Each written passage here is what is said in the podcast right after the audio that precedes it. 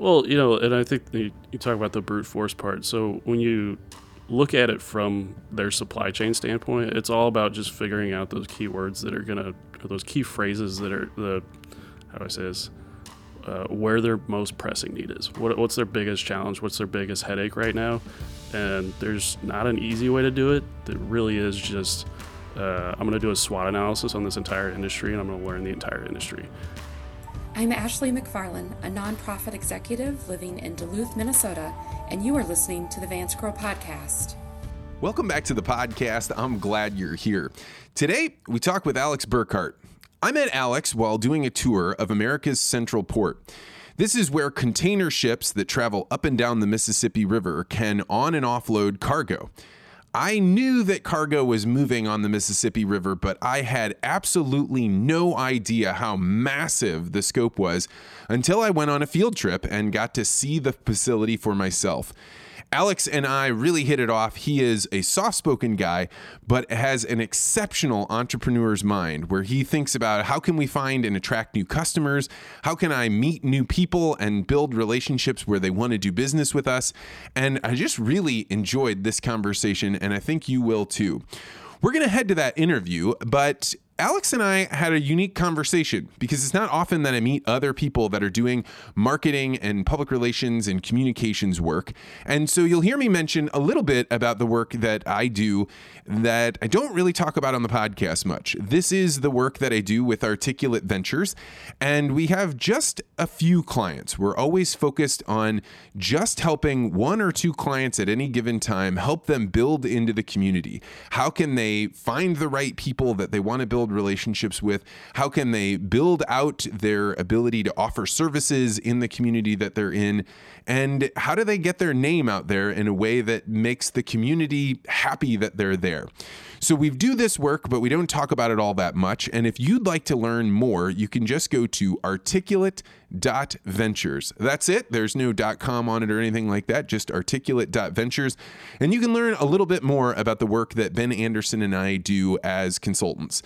So without further ado, we're going to head to the interview with my man, Alex, Alex Burkart. Burkart, welcome to the podcast. Thank you. So I came down to America's Central Port. The St. Louis Bank was doing field trips around to different parts of our economy that you just don't see very often. And you were the guy leading the tour. I was stunned by how much um, barge traffic happens on the Mississippi River, how much um, cargo moves on and off. And uh, you were the guy leading that thing, so I thought I'd bring you on. What uh, you've worked at the port for a couple years? Yeah, uh, about a little under three years right now. How in the world did you find a job where you do strategic marketing for a port? Um, uh, kind of fun story there. The uh, I was actually trying to land the port as a client for my own consulting practice at the time. Um, you know, I I love networking and uh, pretty much. I'm trying to think of the line of people here. Um, spiritual director introduced me to the head of uh, economic development for the Chamber of Commerce in St. Louis. I remember having a sit down conversation with him, and he said, uh, just, you know, hate to ask for free advice, but I'm, I'm going to ask you for free advice. What would you do for the St. Louis region? Just uh, from an economic development standpoint, how would you position us, and what story would you tell that we're not already telling right now? And instead of giving him an answer right away, I started asking more questions. And I asked, uh, well, I've always been curious what role does the Mississippi River play in the overall economic development and like us bringing manufacturing to St. Louis? And he looked up at me and said, he just, the fact that I had, like, that I asked that question in the first place was enough of a, uh, I guess, realization for him that I knew what I was talking about when it came to transportation and that link back to manufacturing and jobs for a region. So he put me on to uh, some type of meeting had to do with container on barge uh, on the Mississippi River, and it was a just you talk about very unique niche meeting. Uh, only about 20 people in there, and uh, I met the I met Mary Lamie. She's the executive director for the St. Louis Freightways organization. Told her what I do um, in that meeting, and then she said, "You know, everyone in this room really needs what you do. Just go around and tell everybody what you do." Uh, met Dennis Wilmsmeyer for the first time. Told my, you know, I grew up in Edwardsville. I grew up on the east side, and I'd never actually heard of America Central Port. Um, you know, sounds incredible. Uh, I'd love to learn more about you guys, and I started our you know our relationship right then and there. Um, first time I came out for a meeting with them, uh, was offered a job, and um, they they had a marketing position open at the time, and I was you know politely declined. I, I really wanted to you know make sure.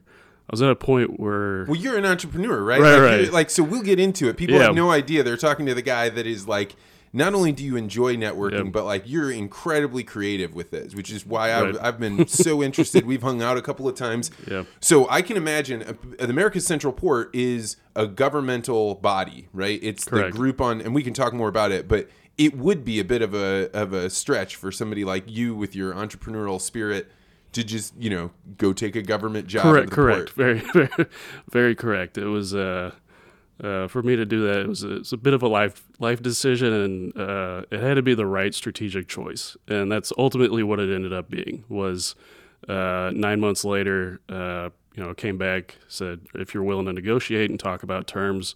Um, and what I'm going to do for the organization, then I'm more than happy to take this on. And they were, and they met my terms, and uh, the the rest is history. Um, and as far as me taking it on um, and still like maintaining that entrepreneur spirit, the real reason I took on the role of the port is there's simply so much opportunity from an insights and knowledge standpoint. Uh, very interested in like the supply chain aspect, transportation aspect, manufacturing, how all that works on a national and global scale. And being at the port, I really do have the access to so much tribal knowledge that you can't just you can't find on the internet. They don't you know write books about this. You have to be in that industry to understand how it operates. I mean, I'm totally with you. The the idea about communications, the problem is if you go out on your own and you're just like, I'm gonna be a generalist in communications, then you're like looking around and you're like, oh, who can I go that needs my help communicating? And I think what ends up happening is most people go after the same businesses over and over and over again. But if mm-hmm. you get into like a tiny niche where you say like this is a group of people that are super focused on what they do, whether it's chemical manufacturing or transportation or agriculture, Right. then then the amount of people doing communications in those space is way lower. The quality of service that they get is is just you know it, it, you're just not competing against um, the mainstream. And it, it sets you up for um, a way to specialize. But like most young people, most people, unless you're introduced into that path, like you're describing, finding that niche, Hmm. you just don't even know that those businesses exist. You don't even know Correct. what the problems are that you could try and help them solve. Exactly. So, uh, tell me a little bit about America's Central Port. Why should anybody care at all about the Mississippi River and the and the port that, and the and the cargo that flows on there? Oh man, that's a that's a fun question. Uh, I'll go back to just one thing you said earlier about just the number of barges that are on the Mississippi River. I posted this on LinkedIn a couple days ago. I thought it was an interesting stat. So uh, this is according to like 2009 numbers. So I, I thought it was safe to say this, but uh, about 46,000 barges interchange with Lock 27, which is right where it's the last lock on the Mississippi, and it's the lock right next to America Central Port. And the reason I bring that up is that um, the uh, without that lock system and without the Chain of Rocks Canal there that the Army Corps of Engineers put in place, you'd have to that would block off access to the entire Upper Mississippi. There's a um, that lock and dam system. You have about 29 lock and dams there uh, that per, they basically interchanges a 420 foot stairwell of water from Minneapolis all the way to St. Louis.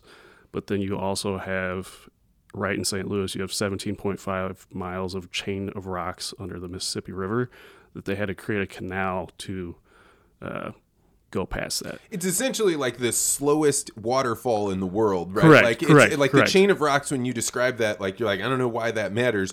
But Yeah. if you go look at the Mississippi, it's dropping a huge amount of distance, except for it's over such a long Yeah. space that it made the water so thin, you know, so the depth so low that you couldn't bring a barge that's loaded down with Correct, coal correct. or corn or soybeans or anything like that. So you're, the port is right at the very la- the very first one if you're going north, or the very Correct. last one if you're taking your cargo south. Right. And on the point of taking it south, um, you have the um, uh, it takes about 30 minutes to interchange through a lock and dam system. So the reason that St. Louis is becoming known as the ag coast of America really is that it's the best place to offload all of your agriculture commodity uh, because you have that it's your economy of scale. You're gaining the most for your buck on that barge transportation all the way down south to the Gulf, um, and not having to wait on uh, maintenance at lock and dams or just wait time in general standing behind barges.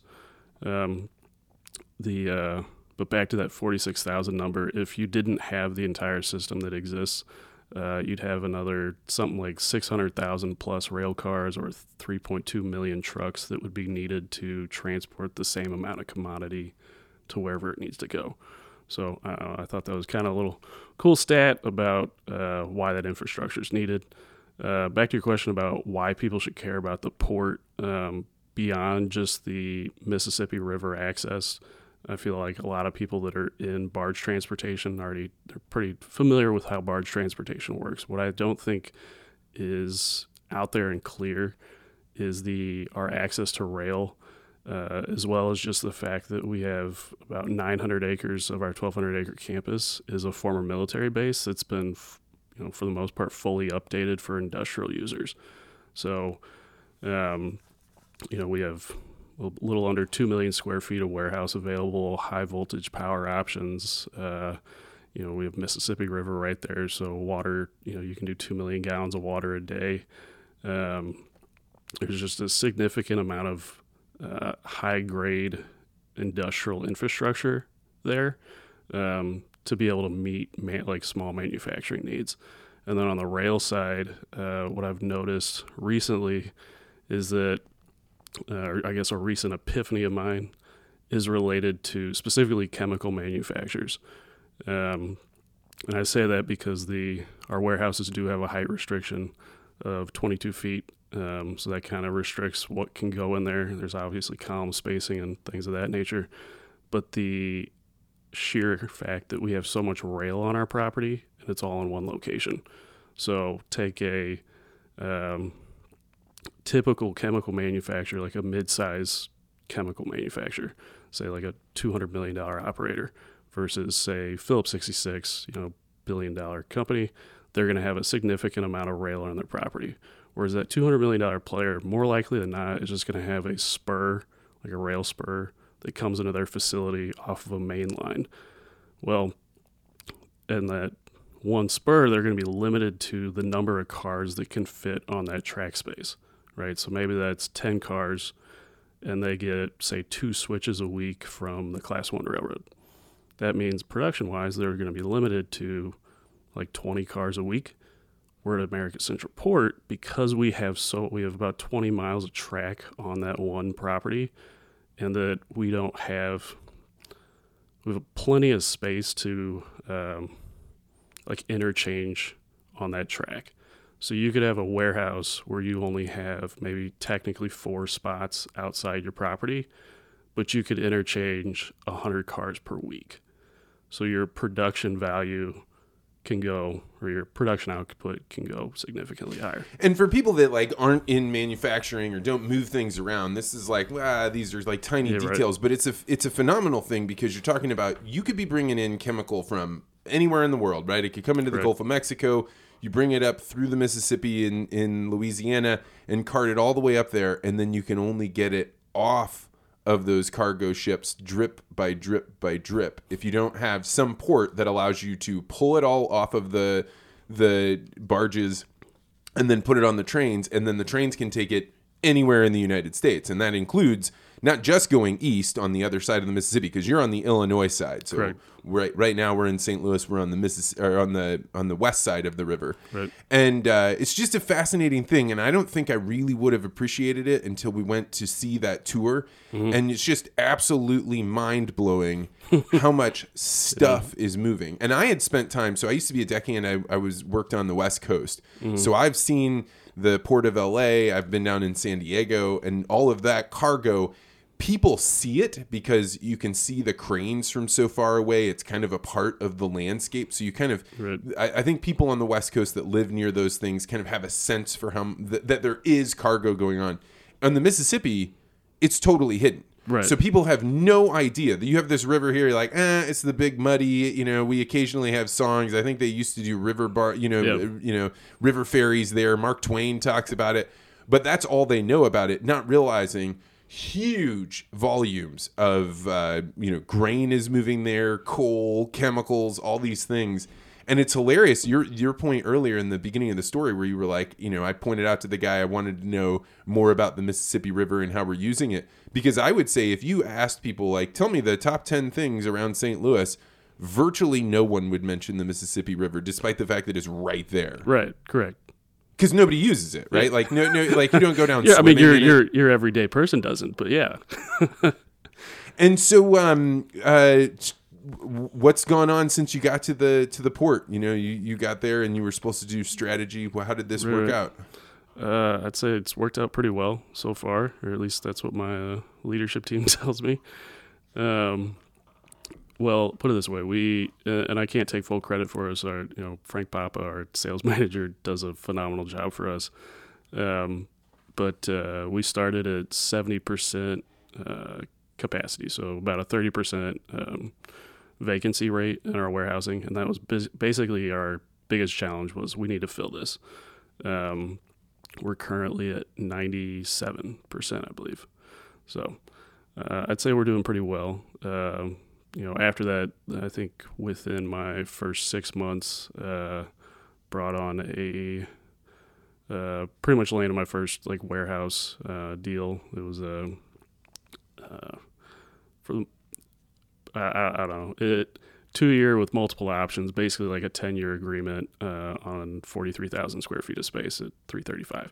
So, not a bad deal. Uh, great organization, uh, Reinhardt Electric, and uh, happy to have them at the port.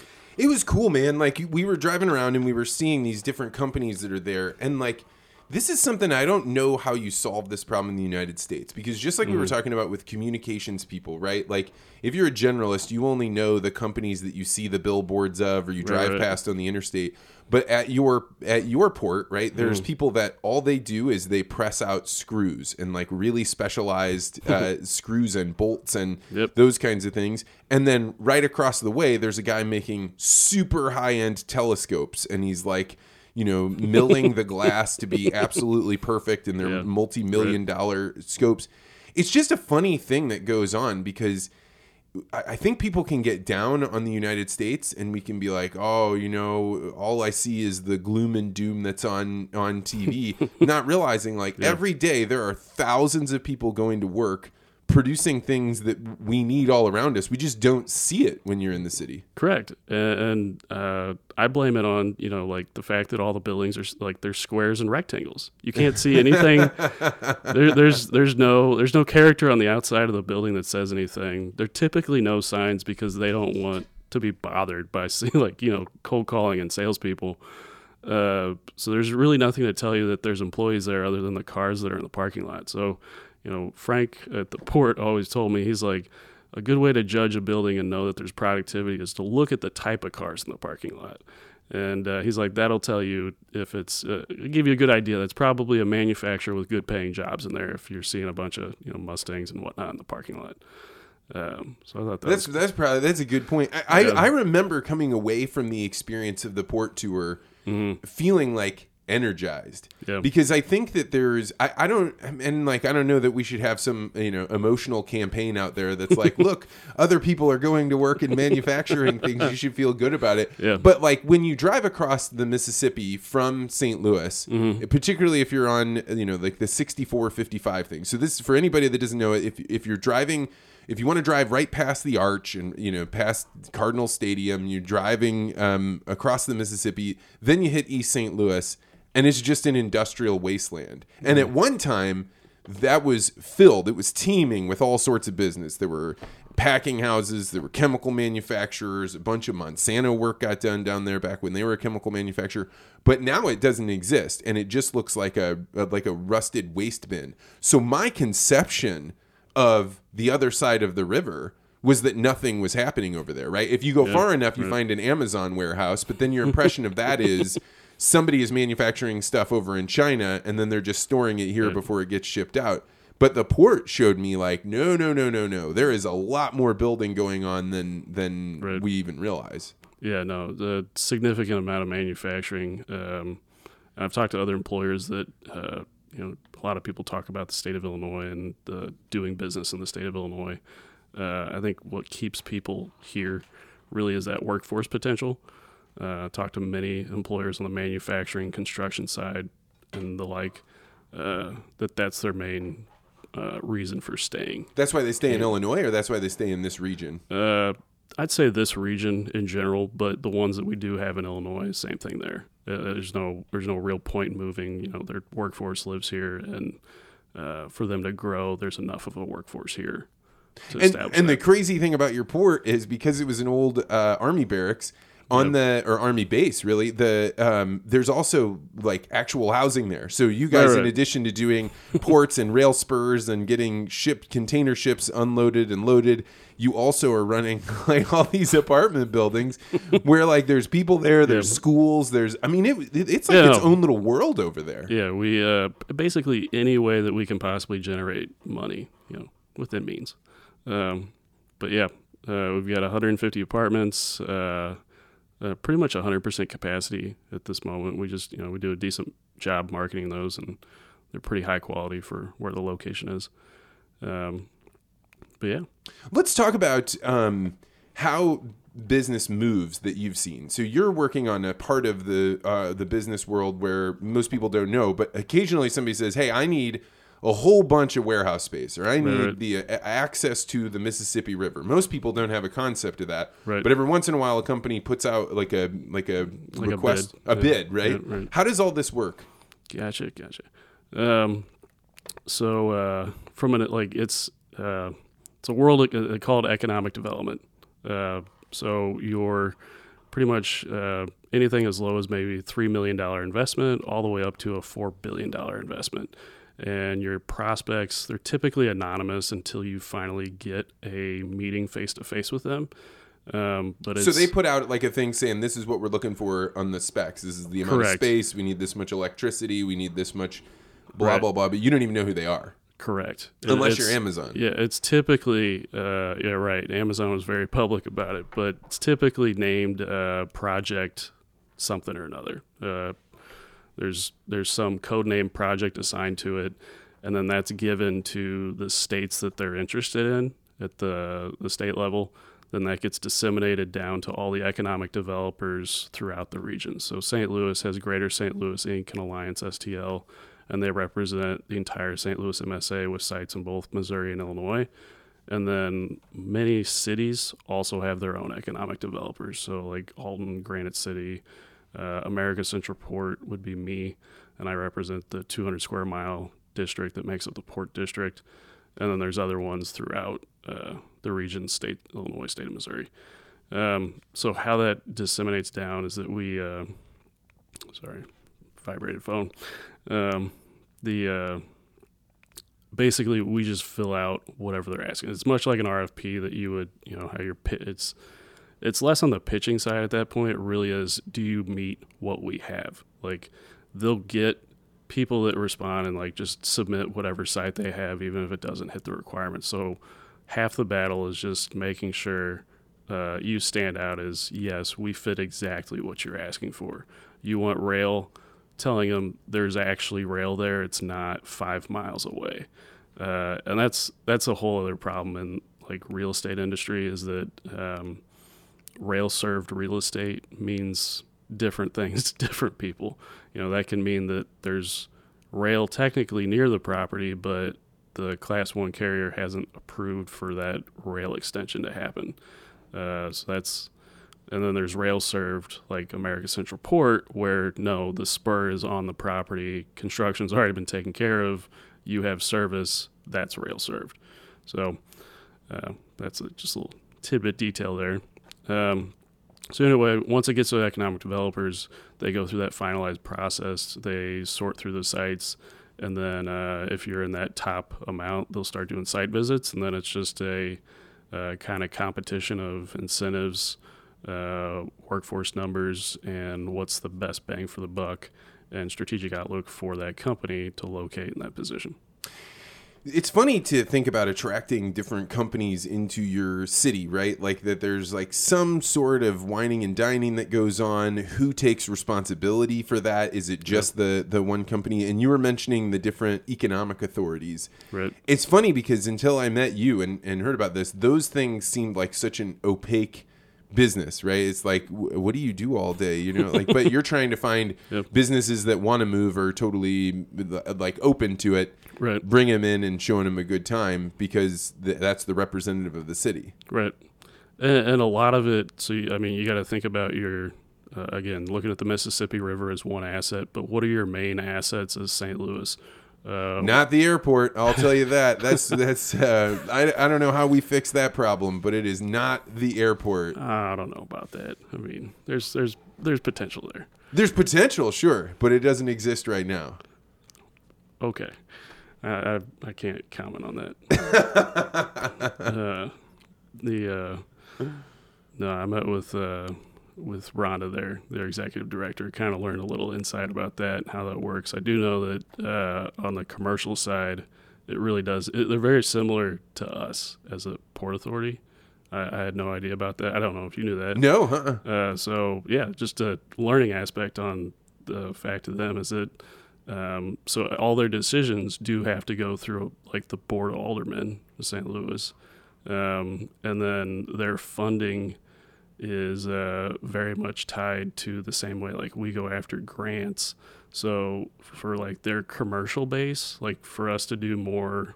Uh, to grow as an airport, you're, you're mainly looking at like the commercial cargo side as well as the passenger side, and um, it seems to be that a lot of the traffic that's coming out, like the business aspect of Lambert, is related to uh, like leisure travel of people uh, from St. Louis going elsewhere.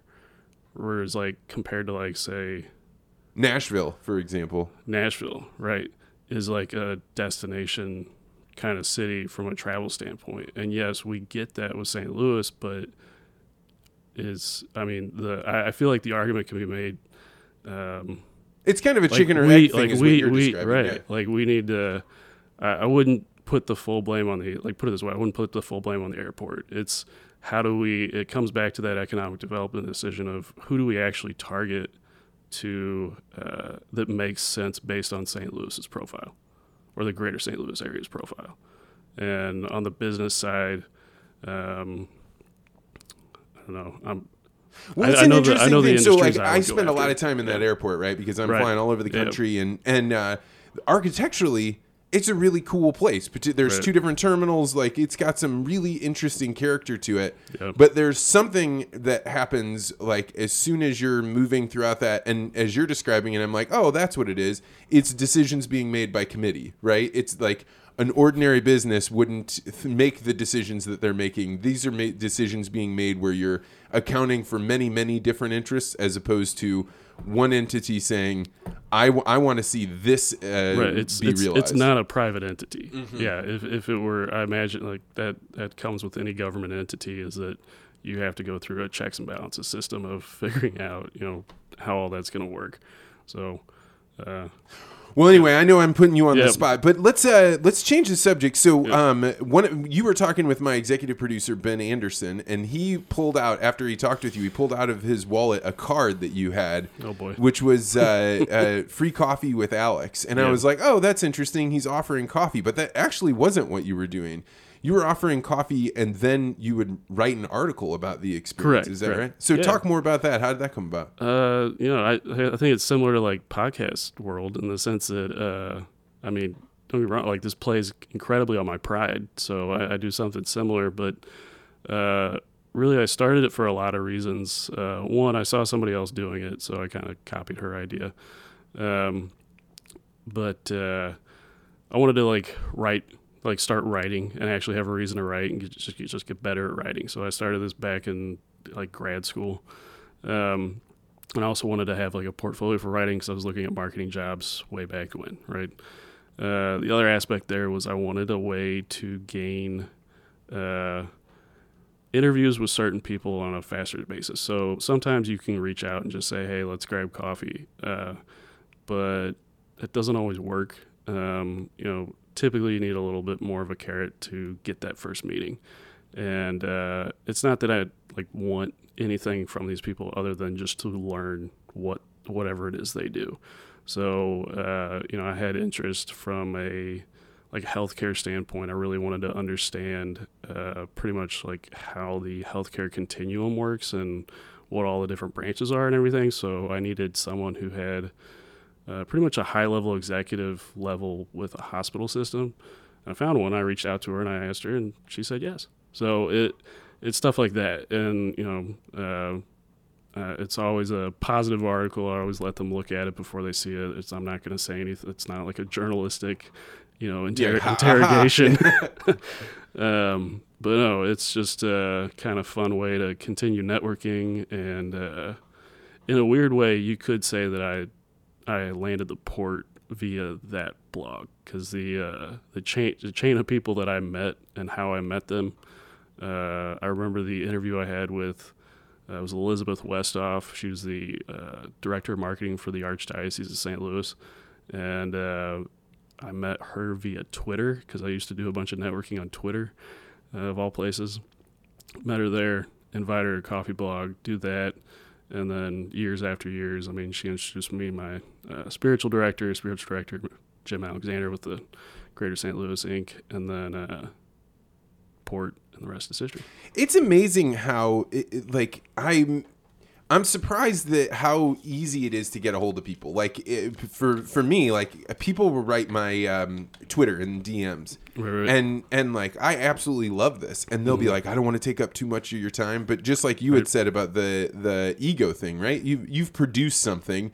You put it out into the world. You don't know what people are going to respond to it. So somebody shows up and they're like, "I listened to this thing and I thought this about it." It could even be a negative thing. In fact, yeah. I would say probably I've I've probably developed better relationships with people that have told me things that they didn't like about what I was saying because I'm like, hey, there's a person with an opinion. Yeah. But it it's like one of those things that it once you get over the initial fear of reaching out to somebody, you wouldn't believe how many things can can open up for you. I used to um uh, when when I was first starting my company, Articulate Ventures, mm-hmm. I used to uh, give out a weekly award called the Simplicity Award, and uh, I would find somebody that I thought took something really complicated and made it simple to understand. Yep. And the award was like a picture of a puppy with a ribbon on it, right? But it was yeah, a right. blog written about why they did what they did. Right. And um, I'm not even entirely sure I thought through just how effective this would be. Yeah. But it exploded, right? Because you'd have people like right. I did one for this guy who has a YouTube channel called Smarter Every Day, which now people know, but the, at the time the guy had maybe 10,000 subscribers he went around and told everybody that he won an award. And then I you notice like, hey, if I keep doing this, more and more people like it's not just writing a blog about him. It's like, hey, somebody recognized me for things I'm doing, and then they go share it, and then more people come. It's an interesting thing. All you have to do is have a little bit of ingenuity and put a little bit of work into expressing what it is that you noticed or what right. kind of experience you had, and it really has a powerful impact on building out your network. Yeah, no, for for sure. So you mentioned the spiritual director a couple mm-hmm. of times. This is your spiritual director or one just in general? Uh, no, my spiritual director. So tell me more about that. Not everybody that I talk with says, you know, makes reference to their spiritual makes, director. Makes reference. Uh, well, changed my life, so there's that. Uh, no, it's uh, Monsignor Eugene Morris. Uh, he does the uh, Latin Mass uh, St. Gregory, I believe. I, know, I may have gotten that wrong. He might, he may be mad at me for that, but uh, no, great guy, and just honestly, uh, I knew I wanted a spiritual. So I'm I'm born and raised Catholic, and uh, pretty much what did it for me was uh, I had just gotten done doing like training, like personal training for the first time in my life. Lost a ton of weight. Um, but what I realized was the just the amount of coaching that came into that, and that I didn't know what I didn't know about fitness, health, and everything else. And I saw the same thing in my faith, and I was like, man, I just really need someone who like gets me, understands where I'm at level wise, and then can just tell me here's here's what you should read, here's what you should focus on, here's here's a map. This is what you need to do next. So I reached out to I contacted Elizabeth Westhoff, who now is, I mean, career wise in the Catholic world of things, she, she's pretty pretty impressive woman. and uh, she hooked me up with Eugene Morris. So And so when you describe it as a as a map, do you feel like you um, notice a distance that you've traveled, like a place where you were to a place where you are? oh, absolutely, yeah. Tell me more about that. Definitely. Um, hmm. um, just uh, like full on understanding. So uh, I guess I don't normally talk about this, but the uh, um, as a Catholic, not having like a full on relationship with Christ.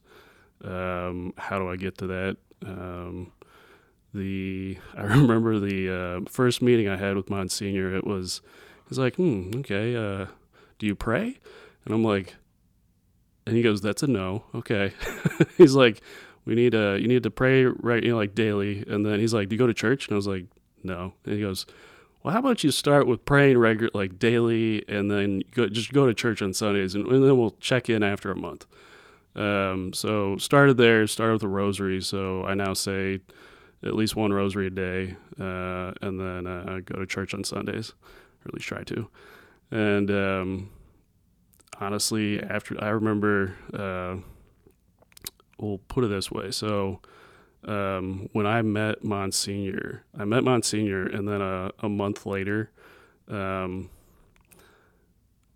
I was with like when I was doing my own consultancy, I lost uh, my pretty much my clients. So uh, contracts that I had had all expired, and then the last one I was in a position with a former client of mine uh, where I basically contract got terminated was offered a full-time job. I did not want the full-time job. I wanted to like stay with my business. And i had to make a decision okay zero contracts zero income coming in. What do i do next? Do i take this job or do i say you know screw it i'm going to try and do my own business? So i said screw it and i want to know that i've put everything i possibly can into making this work before i basically quit and go full time. So this is the real story of how I got the port was um, I took that on. I knew I had nine months of income, like savings and whatnot. Uh, and I remember, so all that happened uh, like two days after I met Monsignor. And then uh, I kept up that prayer life, and I remember meeting him a month later, and he's like, "How you doing? You, you look amazing. Like you just look like lighter." And I go, "You know what's crazy is, uh, like career wise, it's uh, it's very stressful, but like I feel better than I've ever like nothing nothing matters anymore. Like this is like I feel fine. I feel like everything's gonna be fine. There's nothing that I can't take on. So uh, I kind of credit my prayer life to that entire journey." Um, but yeah, I spent the next nine months basically networking, networking, networking, just trying. Like I had at the time when I landed the port, um, or like met them and started uh, going through that process of landing them as a client. Uh, I had a few other, I had plenty of other lines in the fire. Like if the port hadn't planned out, like I did have other ones lined up. Um, but uh, I kind of look at that as a success in of itself because I, I didn't land them as a client, but uh, I had nine months to better my, I guess, position, and I did pretty significantly from where I was at before.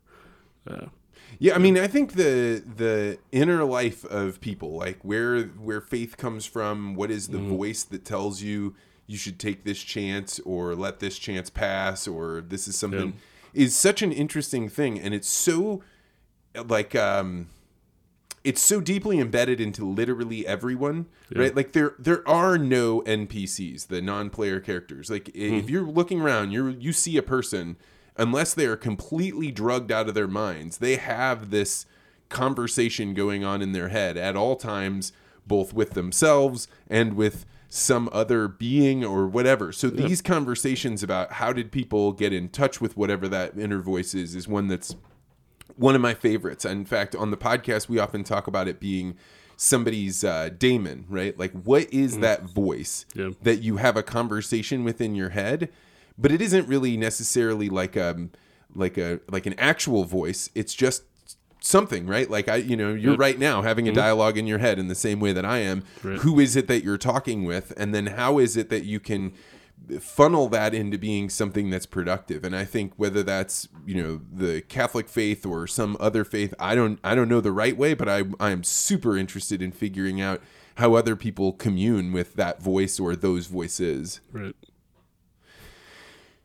So tell me about um, your uh, your work. And you know, before you got into this, you did some really interesting entrepreneurial stuff. You um, have some interesting ways of brute forcing and figuring out, like, hey, who would be a good person to reach out to. So, can you talk about some of your your strategies for finding Yeah. new new people to work with? business development. Um, uh, so yeah, one of my recent ones is uh, we talk about the brute force aspect. It's using Google Maps to canvas entire regions, uh, and a lot of this comes back to uh, my experience on the real estate side now. But uh, being able to look at a business from an aerial or like a, a building, and just by doing that, pulling up their website, and then really anything I see about the outside. We go about the we talk about the cars that are in the parking lot. You know, um, obviously I'm like going off of data that like the Google satellite took a picture that day. So if they happen to be off or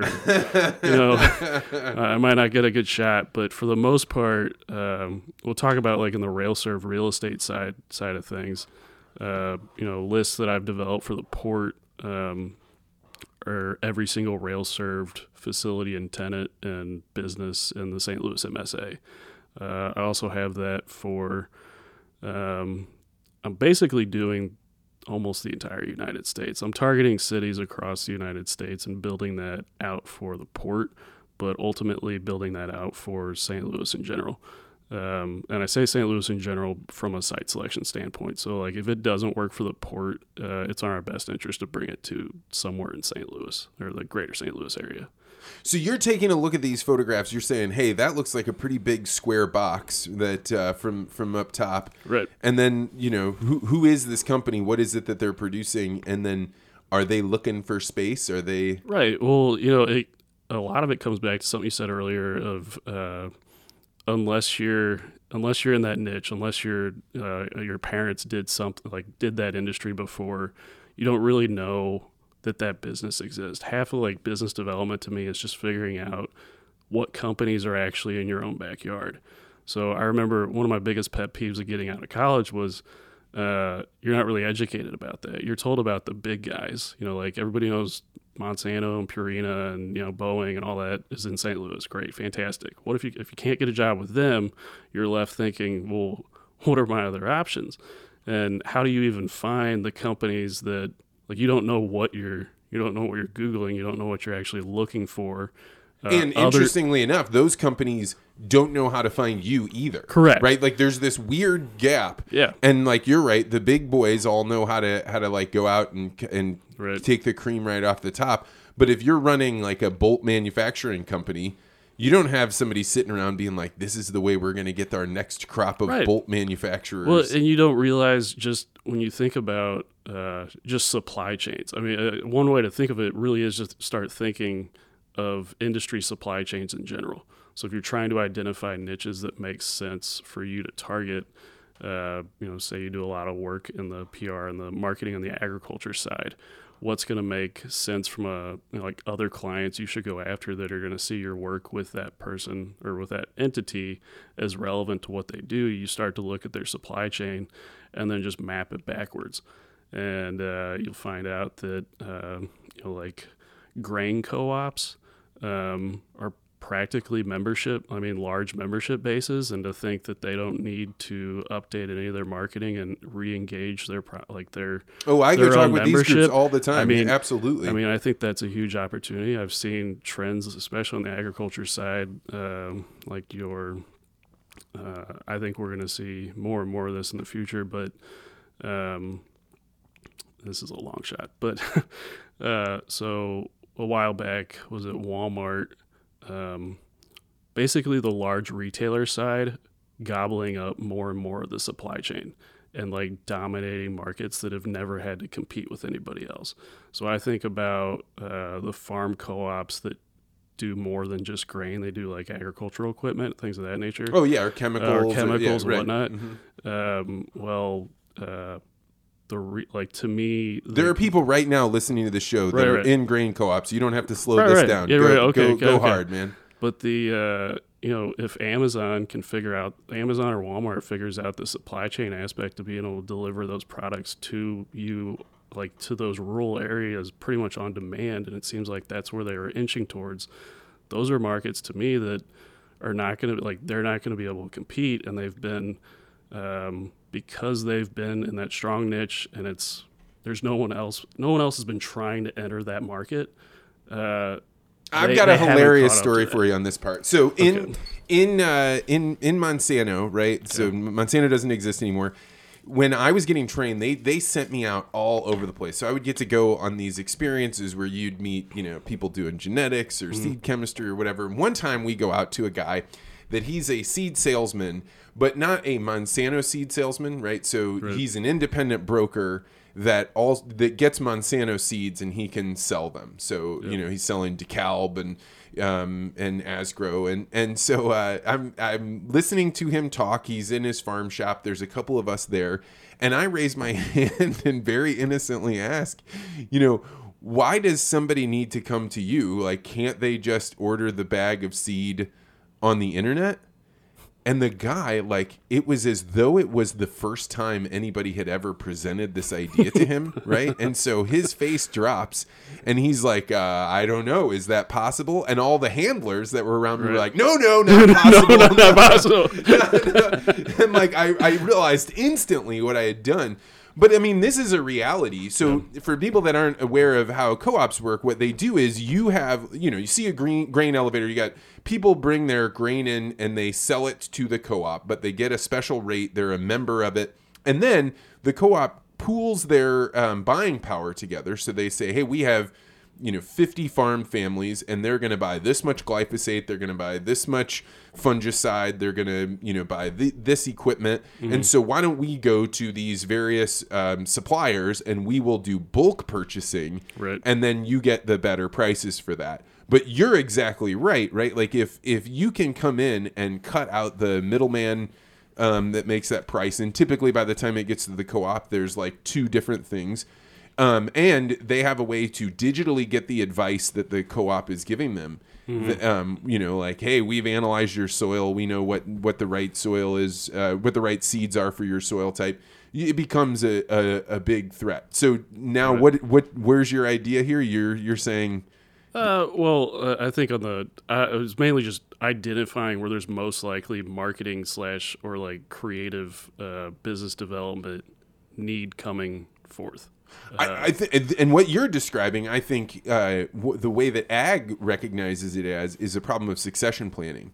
Yeah. So they've built these amazing institutions, right? They are uh, like unparalleled. The rest of the business world does not have the same institutions that ag does. But the problem is they don't have anybody to pass these things on to. So you have a co-op that's being run by the same 80 year old men that were running it when they were 50 years old, right? Right. So they're now 30 years older and they're not staying up with the technology and they do, and then they're saying we don't know there's nobody for us to hand it down to we don't really know and that I think is one of the biggest opportunities right now in in agriculture and it's also one of the biggest threats to agriculture right now. If they don't figure out how to pass those uh, co-ops down, it will only be greater and greater um, centralization and less less diversity. Right.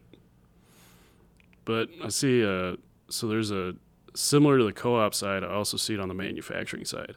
So I don't, uh, I don't know how many years ago this was. A couple of years ago, uh, Walmart came in and they did a. Uh, they basically decided to produce their own dairy. I, I, don't, I don't know if you heard about that. No, keep going, man. Yeah, yeah, yeah. Um, This is my world. So yeah. okay, go on. So they, uh, well, you think about so on the retail side, uh, if you're Walmart or if you're Kroger or Amazon or any of these guys, you start thinking, all right, uh, well, we've got the money, we want to expand, we want to you know, like increase our, you know, like make our shareholders happy. How do we keep growing uh, if we've totally tapped out these markets? And then you look back in your supply chain, you start asking the question, well, could we could we manufacture like some of the products that we currently sell?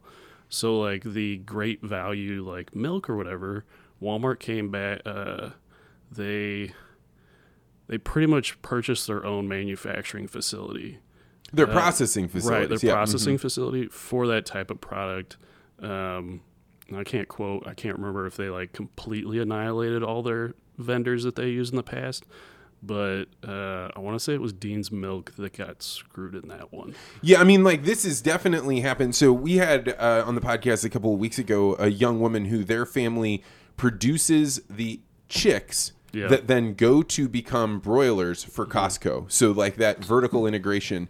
And Walmart in the dairies has an interesting thing because because dairies, unlike a lot of other things, have an upper maximum on how much um, milk you can produce per square mile, right? So you Right. you, you like you, because you have all this manure you have to get rid of, and if you have to truck the manure further and further away, it becomes more expensive. You only have Right. so much hay. So um, there there's some interesting quirks to it, but like all of the chicken that is purchased right now, those the the chicken that you're eating, their parents' eggs were produced and owned and and uh, contracted out a year and a half ago, and that whole chain is owned by Tyson or whoever else is producing it. And uh, dairy, that you're totally right. Like when Dean um, got uh, their their contract canceled from Walmart, right? This is the Right. largest grocer in the United States.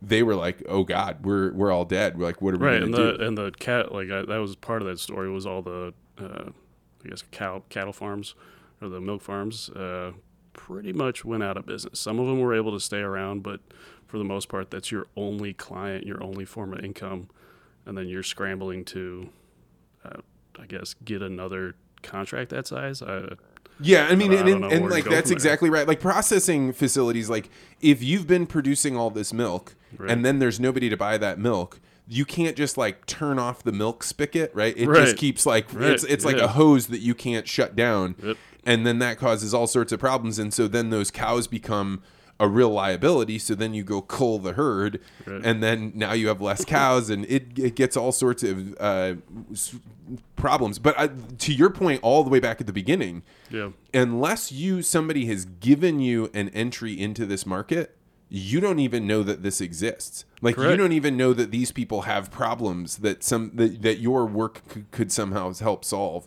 right. and uh, but I, I've never heard anybody figure out a way to brute force their way into this, and I'm really impressed with that you've got an idea on it because like Yep. I wouldn't know about grain co-ops if I didn't work in ag. Well, you know, and I think you, you talk about the brute force part. So when you look at it from their supply chain standpoint, it's all about just figuring out those keywords that are those key phrases that are the, how do I say this, uh, where their most pressing need is. What, what's their biggest challenge? What's their biggest headache right now? And there's not an easy way to do it. That really is just, uh, I'm going to do a SWOT analysis on this entire industry, and I'm going to learn the entire industry.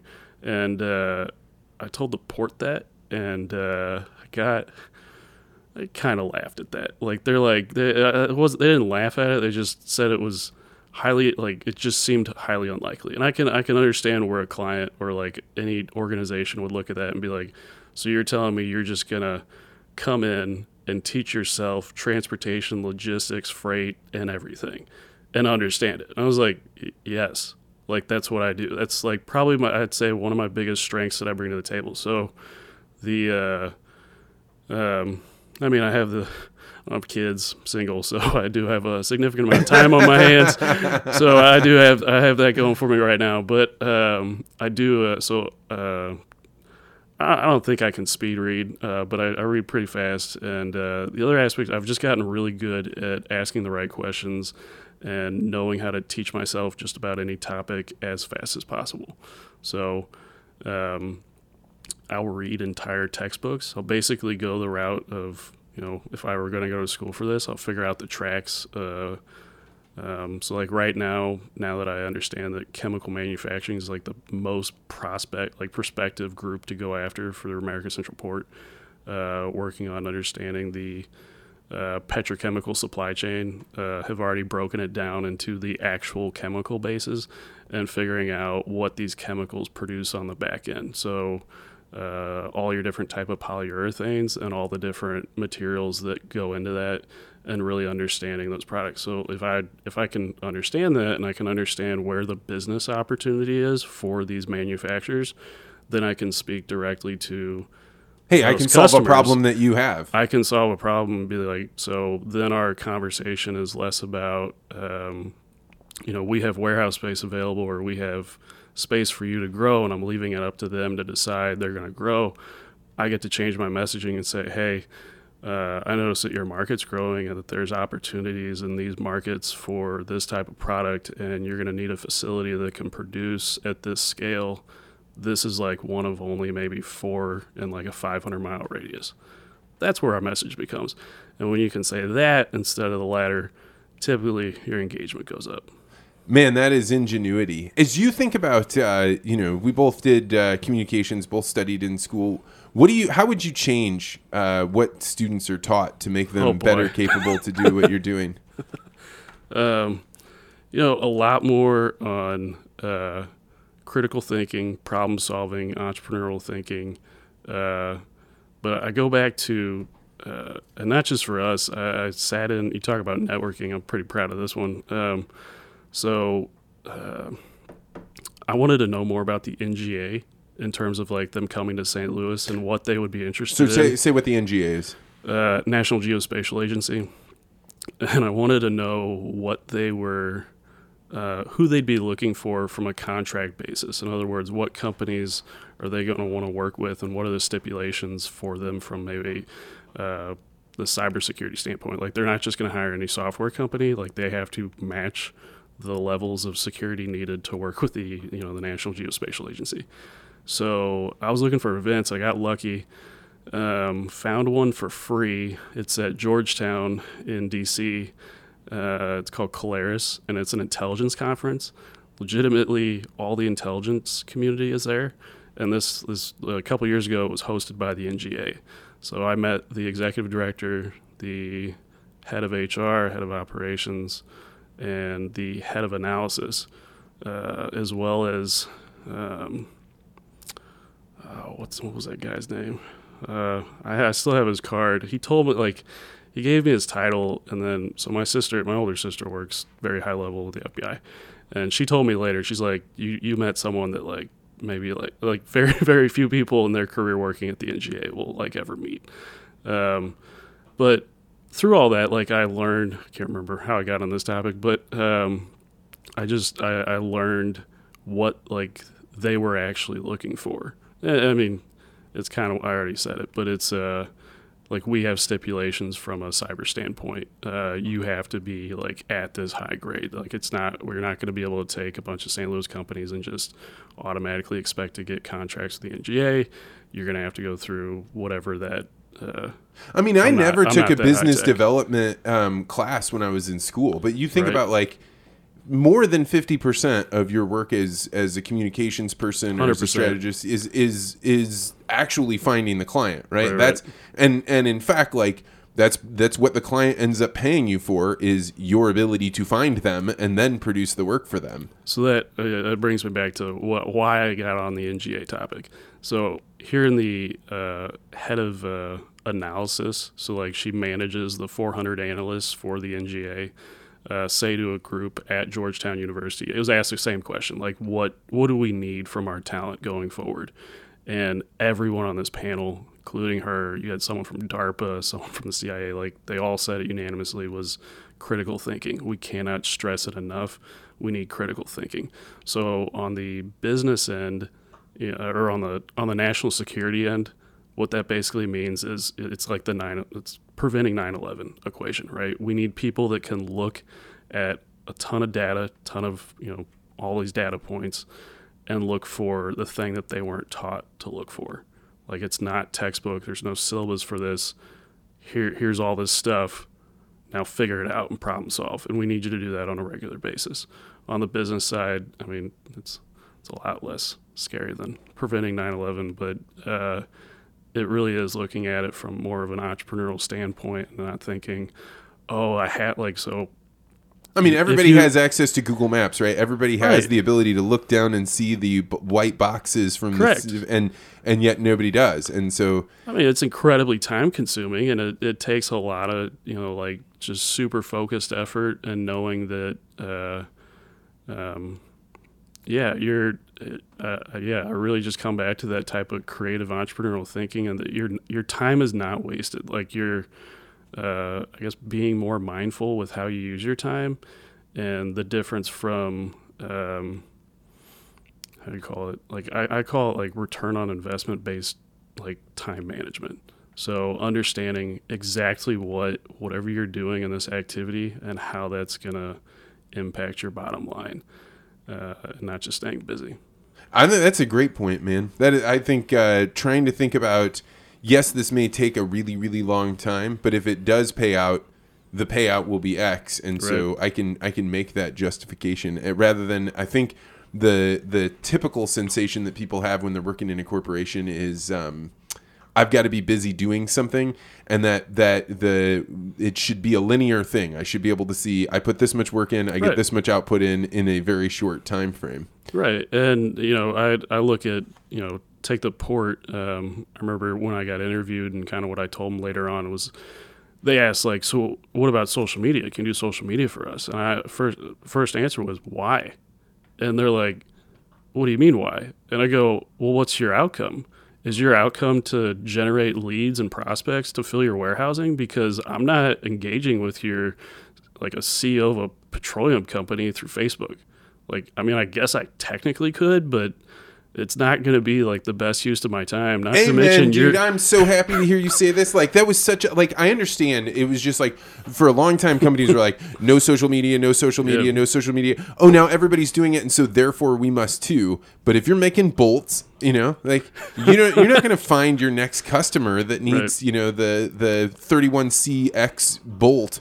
For uh, on social media, you're going to find them doing doing some other strategy than Well, social that- media. You, you talk. You bring up bolts. We had a uh, so we did a round. We uh, the port. We do these roundtable discussions. We'll bring in manufacturers throughout the region and just talk workforce, talk their problems, and try and see if we can't solve any of them for them. Because we like to connect people to other people. But uh, St. Louis Screw and Bolts GM uh, made the comment. Uh, SIU was in the room and they asked the same question, like, "What can we do to make better students?" And he goes, "Well, when I went to school, all I remember was like working on." like case studies for the Fortune 500 as though you had a hundred million dollar marketing budget. What do you do when you have a thirty thousand dollar marketing budget? You know, like I need pe- I need people I can hire that under that can work with can work with like super constraints. And uh, yeah, I thought that was a good point.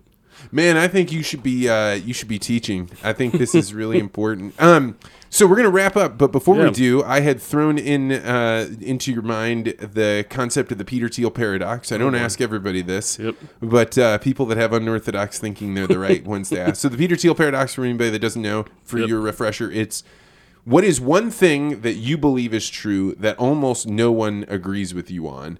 And uh, the reason it's a paradox is because if you say something that people already agree with, you've failed. Yep. And then if you say something that nobody agrees with, now you've got to talk your way out of this uh, this uh, corner that you've put yourself in. So, do you have a Peter Thiel paradox? I mean, I think I do based on you giving me that premise before. I'll just say it. and You, you can you can be the judge of that, right? Um, it's basically it's it's around the idea that manufacturing needs to come back to the United States, and I, I know that I'm not the only one that thinks that. There's obviously quite a few people that do, but it's never really defined. So it's this idea of can we ever compete with China, India, and your other developing countries when it comes to manufacturing? And my point is that I think the United States really needs to focus on basic human needs based industries for our economic plan moving forward. And when I call basic human needs industries, I've thought about this for myself too in growing business is what industries can we focus on to be resilient? So in other words, no matter what's going to happen, uh, natural disaster, economic collapse, whatever it may be, what what industries are always going to thrive, um, and which ones are always going to have demand going forward. And I looked at uh, this came really came back from the how to feed the world by 2050 concept and the demand for food concept. So demand for food, you're also going to have demand for fiber, energy, and pretty much every basic human need area. So think of like Maslow's hierarchy of needs uh, and apply it that way. So as you see a uh, population increase across the world, as well as like increasing incomes, um, you're going to need food, water, energy, all these things. Um, and I think the United States really needs to bolster those uh, industries. So we do have it with food, We- and we, we- have it with energy. we we have it with food, but the thing with food, and I see this is where the to me the biggest threat with food is transportation and our, our lack of infrastructure on transportation. So if like our biggest competitive edge with other countries, say like Brazil, on the food production standpoint, is that our infrastructure is significantly greater than theirs. Like yeah, and they if they want to get their rivers, whatnot. grain into the ocean to be able to Correct. transport it, they have to cross a mountain, and it But it- basically they have two roads into the. But if you look at their uh, like their commodity price, I mean, I'm not a commodity trader, but the last time I looked at their commodity prices, they're not that far off from the United States. So if they in, like if if they had a massive boost to their infrastructure, and everybody says, "Oh, it's not going to happen because there's too much corruption in Brazil," and it's like, well, what if they have an they have a nice little partner called China come in and say, you know what, we'll build your roads and bridges for you? Uh, I think that'll become a threat to the United States, and and it's not just Brazil. That's any other market that can potentially compete with us on an agricultural side. So yes, I 100% agree that we have a strong foothold in agriculture, but unless we like continue to massively upgrade our infrastructure and keep that edge, uh, I think that that's a huge threat. What would you of losing it. prioritize in an infrastructure? I mean, they're doing a one trillion dollar uh, infrastructure bill. This seems um, to be so large that the human mind cannot even wrap their minds around it. But what would you prioritize in an infrastructure upgrade? Man, I'm not the right person to ask. I'd say Bill Stallman, our engineer, would be a perfect person to talk to about that. Um, yeah, I'm all about making sure the Mississippi River is is uh, well utilized. That's Yeah. people have no concept because we don't we don't treat it like the Amazon or the Nile, but it is one of the great waterways, you know, in in all of the world. And Right. and we, I think, I don't want to say. Yeah, I don't. I think it's not that people take it for granted. It's that people have no idea it's it even exists or what it can do. And I, I, I think that that would probably be one of, I mean, it's biased because obviously we're on the Mississippi River, but uh, the fact that I know what would happen if they closed. So I think it's the threat, uh, the threat of doing nothing or the threat of loss more than the opportunity of gain. And I know that kind of sucks, but um, your your threat of loss if you don't fix the lock and dam system. Like those lock and dams, like were built in the 20s and 30s. Uh, there's a lot of maintenance problems on them. Uh, I'd say a full upgrade of that, but also you took it. You look at like container on barge being introduced as a service, uh, fully maximizing the use of the river system to the nth degree that we possibly can. Um, I'd say that, that that'd be a large one. Well, Alex, this has been uh, very interesting. If somebody wanted to uh, get a hold of you to talk through your um, ability to problem solve, how would one go about getting a hold of you? Um, well, uh, I think you can just go to my website. You go to uh, name my company is Never Industries, so that's N E V E R Industries.com. And just real quick, because I always get asked, why'd you uh, why'd you use a negative to name your uh, your company? And uh, it's just I I needed a reminder to uh, never give up on a regular basis. So that's basically what that's named for. Man, I think that's a cool name. I think that's uh, Yeah. that's a very memorable one. All right, Alex, thanks for coming on, man. I appreciate it. Thanks for having me, Vance.